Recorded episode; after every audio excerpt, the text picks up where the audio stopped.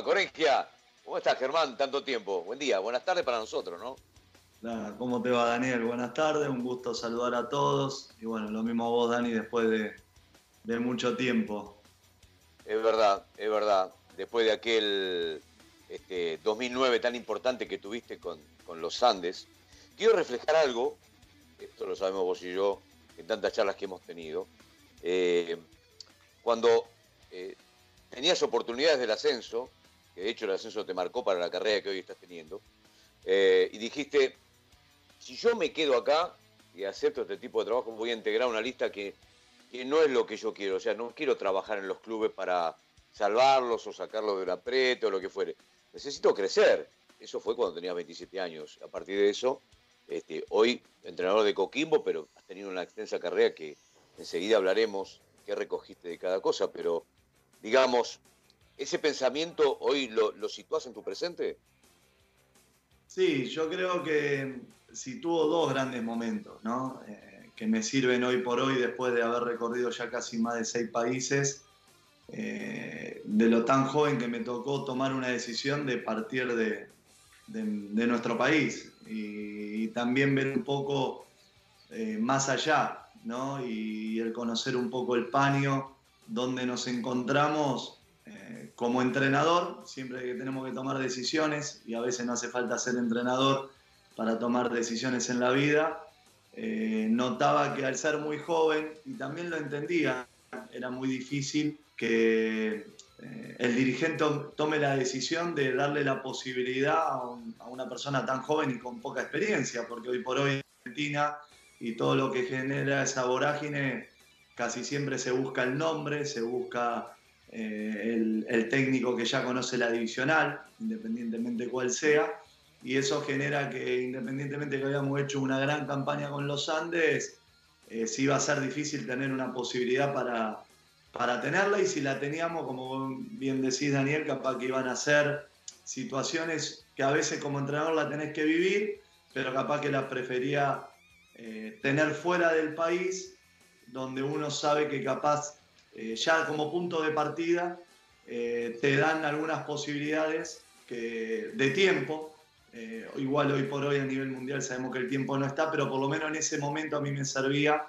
como para poder desarrollarme y, poder empezar a, hacer un camino que no es nada fácil eh, de lo que es un entrenador y más cuando eh, está fuera de tu país. ¿Qué te deja el paso por, la selección de, Ecuador con, con Quinteros? Digamos, desde ayudante para hoy situarte como entrenador, jugar la parte principal de, la película, digamos, ¿no? Porque que lo de San Paolo creo que fue 2016, ¿me equivoco yo? ¿O estoy bien rumbeado? Sí, un poquito después, 2017. Bien, bien. ¿Vino San Paoli Quinteros o Quintero San Paoli? No, Quintero San Paoli. Quintero San Paoli. ¿Lo de Zampa tuvo que ver con lo de Quinteros? Mira. ¿Lo que ya venías haciendo? No, no, sabes que en realidad no, porque yo en el 2016, antes del 2016, eh, yo en el 2015 estaba en San Felipe y cuando gana la Copa América eh, Chile, acá mismo en su país, yo estaba dirigiendo San Felipe y sabes que a los 10 días me suena el teléfono de la Federación de Chile. Y la verdad yo estaba dirigiendo, digo, no me echaron, ¿qué pasó? Qué raro de la Federación me dicen, te quiere hablar Jorge Sampaoli, el tipo más buscado después de haber ganado la Copa América. Yo digo, están hablando en serio, pero bueno.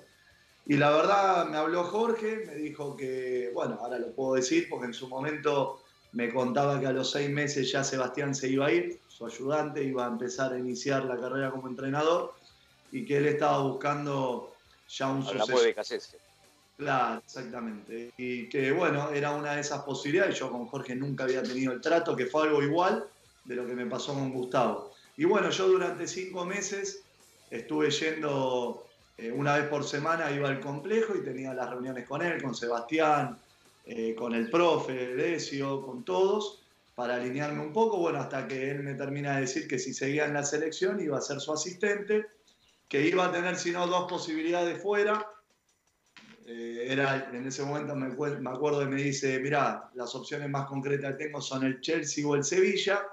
si sale el Chelsea y la selección de Chile, vas a ser mi asistente. Si voy al Sevilla, no, porque mm, hoy por hoy viste que se utiliza mucho afuera, de, que te pongan un asistente desde ahí y no iba a tener la posibilidad. Bueno, como la suerte que tuve eh, fue al Sevilla, entonces está claro que a partir de ahí igual mantuvimos una relación, yo seguí mi camino, eh, de ahí me tocó irme a Rampla Junior Primera División de Uruguay, que gracias a Dios hicimos una muy buena campaña, luego eh, es donde de un día para otro me llama y me suena el teléfono que era Gustavo Quintero, no tenía relación, solo era que le habían pasado el número y tenía las mejores referencias y al otro día estaba viajando a Brasil para reunirme con él y bueno, me encontraba en un momento que después de siete años continuos de, de estar dirigiendo, gracias a Dios, de manera interrumpida y nunca había tenido la experiencia de haber sido asistente y creí en su momento que era muy importante para mi crecimiento ser un asistente principal a nivel selección, eh, Copa América, eliminatorias y demás. Y bueno, ahí es donde voy con él y, me pide también la continuidad luego para ir a Arabia, para ir a Emiratos.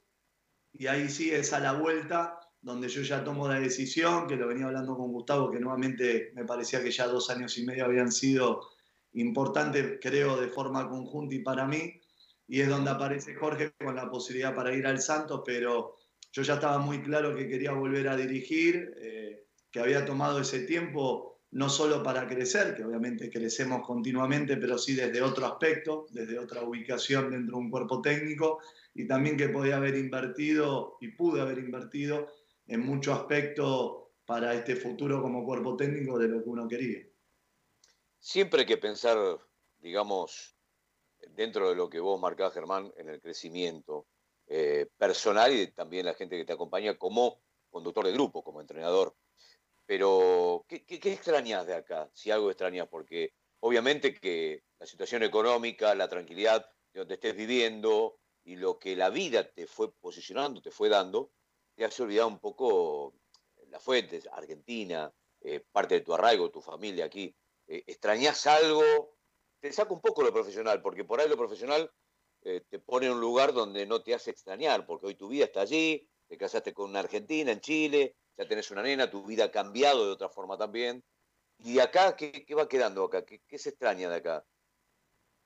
Mira, yo creo que hay dos cosas, una dentro del campo, por decir, y fuera, ¿no? Eh, si te hablo fuera, está claro, los amigos, la familia, el compartir, que viene del argentino, hasta un mate. Eh, independientemente que hoy por hoy, gracias a Dios, tengo gente dentro del cuerpo técnico argentino, pero se extraña ese día a día, ¿no? Eh, dentro del campo siento que eh, lo que es la pasión en Argentina, mira que estuve en Arabia, estuve en Emiratos, estuve en Perú, estuve en Ecuador en, en dos años, en distintas ciudades, bueno, y en Chile ni hablar, eh, yo es único lo que se respira y se vive en Argentina, ¿no?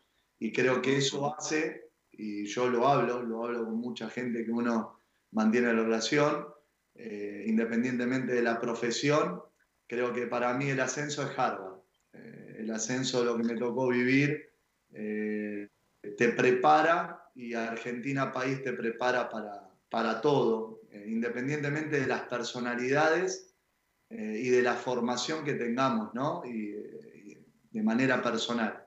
Pero yo lo digo que, que sinceramente el técnico argentino eh, se prepara para todo. Eh, después sí, con el tiempo uno nota cuando mantengo capaz las comunicaciones con muchos entrenadores argentinos o con mucha gente, sean profes, sean periodistas, no importa en qué función se encuentre, eh, nos quedamos en muchos aspectos, creo, ¿no? Eh, cuando uno capaz tiene la posibilidad de haber caminado y de recorrer, y capaz mi sentir siempre es hasta el momento que esté, tratar de dar todo, tratar de generar un crecimiento no solo personal, sino que la gente que esté conmigo evolucione y estemos alineados en un fin. Eh, y después está, ¿qué haces para eso? Creo que ahí viene el, el gran cambio. ¿Qué haces para poder crecer, para poder evolucionar. A mí me quedan muchas cosas marcadas. Yo cuando Daniel tuve 26 años y a mí esos ejemplos me ayudan y mucho. Yo nunca me olvido subiendo la escalera de Sportivo Italiano, que fui a ver un partido amistoso, y que había seis técnicos del ascenso y escuchar que me digan, ahí está este pibe que seguro dirige tres partidos y, está fuera del circuito porque es joven. Y no saben esa gente lo que a mí me alimentó hasta el día de hoy, que hoy eh, me la cruzo y a mí yo lo tomo como un crecimiento eso, como ver tomarlo de buena manera, no de decir, ah, mirá lo que me dicen, sino al contrario, porque hoy por poder sostenerme durante 12 años, nadie me lo regaló porque yo no tuve la posibilidad de ser un jugador reconocido. Eh, salí de centro español, de la D del fútbol de Argentina. Y, fui creciendo por Liniers, llegar a San Telmo y hasta llegar a Los Andes como coordinador. Entonces, toda esa base y todo ese cimiento eh, es donde hoy, cuando estoy en un lugar como en el que estoy, jugando Copa, eh, donde acá no, cobra los cinco de cada mes sin ningún tipo de problema, donde tenés complejos deportivos de primera línea, también sé lo que me costó y no me olvido de esto que te estoy contando. Eh, Cristian, ¿alguno de los muchachos quiere hacer eh, algún tipo de consulta con Germán? ¿Cómo va, Germán? Cristian Lazo te saluda. ¿Qué tal, Cristian? Un gusto. ¿Cómo va? Eh, hoy en día los entrenadores, muchas veces vemos que los equipos deciden contratar entrenadores jóvenes y tiene que ver con la revolución tecnológica que tiene el fútbol y siempre la tuvo, no solo de, de mandarles videos para que vean los jugadores, sino la inclusión del GPS para medir las distancias, algunos que deciden usar drones para tener otra mirada de los campos de juego. Eh, esa ayuda tecnológica que muchos entrenadores jóvenes las usan cada vez más. Mira, nosotros sinceramente tenemos mucho, pero con un sentido. Eh, yo siento que si eso no tiene un sentido a tu metodología de trabajo, me sumo a los que dicen son vende humo. Totalmente. Ahora, los que verdaderamente lo canalizás y lo utilizás de buena manera y con un sentido, como creo que nosotros lo tratamos de hacer, no es sacar ventaja, es más trabajo, ¿eh? Tener dos drones, tener dos cámaras a la vez, tener plataformas de información. Eh, sinceramente, si vos le das un sentido, eh, a mi criterio, estás, por sobre todo, lográs tener menos margen de error. Después igual todo se canaliza en si ganás, empatás o perdés. Eh, yo siento que si nosotros no hubiéramos ido al detalle como lo fuimos siendo dentro de las posibilidades que íbamos teniendo, yo en un club que no me haya ido bien, eh, hoy no estoy hablando con ustedes y menos estoy en Coquimbo, eh, no sé dónde estaría, porque con una mala campaña mía no me hubiera servido para poder sostenerme dentro de la profesión, por no tener una espalda, por no tener un apellido desde atrás. Entonces, hoy hizo que gracias a Dios cada campaña que pudimos hacer y cumplir los objetivos eh, que nos habíamos propuesto y nos habían propuesto cada institución, hizo que nos podamos sostener. Y dentro de poder sostenerlo, logramos invertir y mucho. Y hoy por hoy seguimos invirtiendo mucho con un sentido eh, de una forma y de una manera. Hoy eh, te puedo decir que nos sentimos muy alineados y muy preparados como cuerpo técnico, pero capaz nos encontró un momento de Coquimbo donde venían 24 jugadores nuevos y tuvimos tres semanas para salir a jugar tres objetivos muy importantes para el club. y dos de los últimos 25 años los más importantes y gracias a Dios los pudimos cumplir.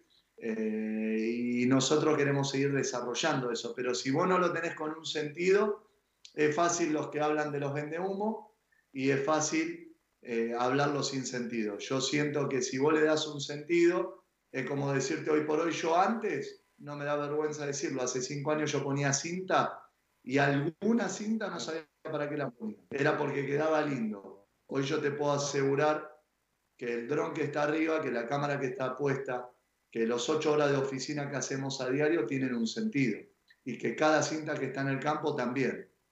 Después se va a canalizar, como te vuelvo a decir, todo si ganás, empatás o perdés, pero para poder sostenerte creo que es un todo, ¿no? Y a eso tratamos de apuntar y seguir evolucionando como cuerpo técnico.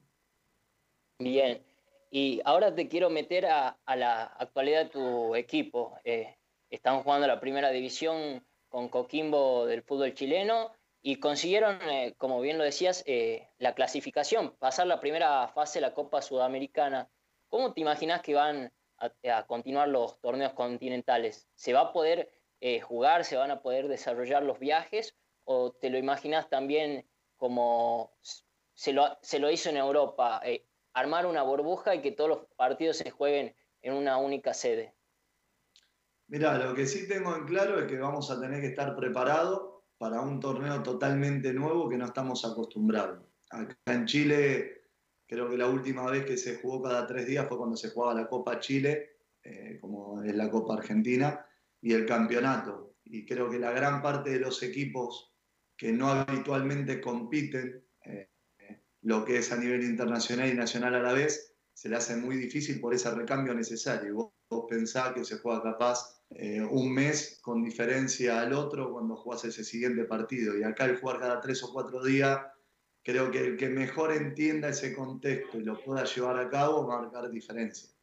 Eh, nosotros como club pudimos lograr pasar la primera vez en la historia una fase de copa y poder ganar un clásico después de 25 años. Nos está quedando el tema del torneo, que la verdad tenemos hoy por hoy dos fechas menos que se van a sumar a las 28 que encima debemos dentro del campeonato, más las dos de Copa Sudamericana. Entonces estamos entre los tres equipos que más vamos a competir en este semestre o en estos cuatro o cinco meses.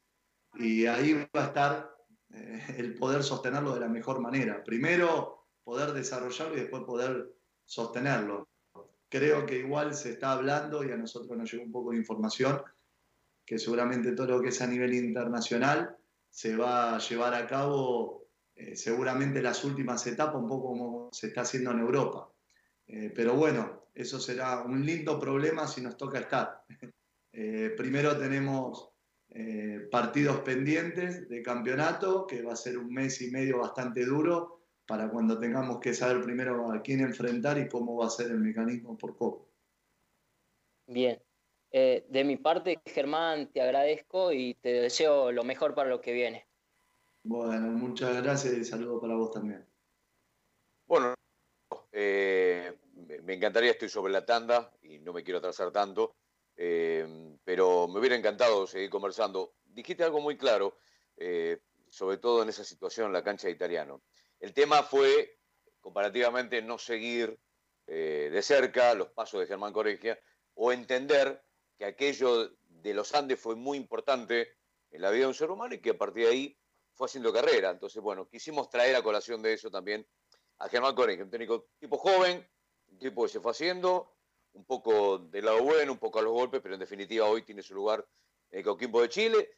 Que sea lo mejor para lo que viene. ¿eh? Ya en algún momento te vamos a mancar alguna remera allí en Coquimbo para sortearla en Tucumán, algo que me estás debiendo hace muchos años, pero bueno, lo voy a dejar pasar. Eh, un saludo a tu gente, a tu señora, a tu hija, que es hermosa.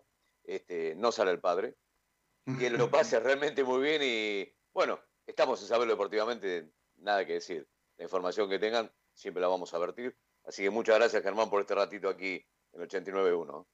No, gracias a ustedes y a vos especialmente Daniel porque hay muy poca gente que cuando pasa después de mucho tiempo se acuerdan y, menos capaz de, una persona que, que sale de tan abajo y se hace difícil. Por eso de este lado cuando se acuerdan de esta manera se valora más de lo que ustedes piensan, así que agradecido el momento y, y contá obviamente con esa camiseta para vos y para sortear.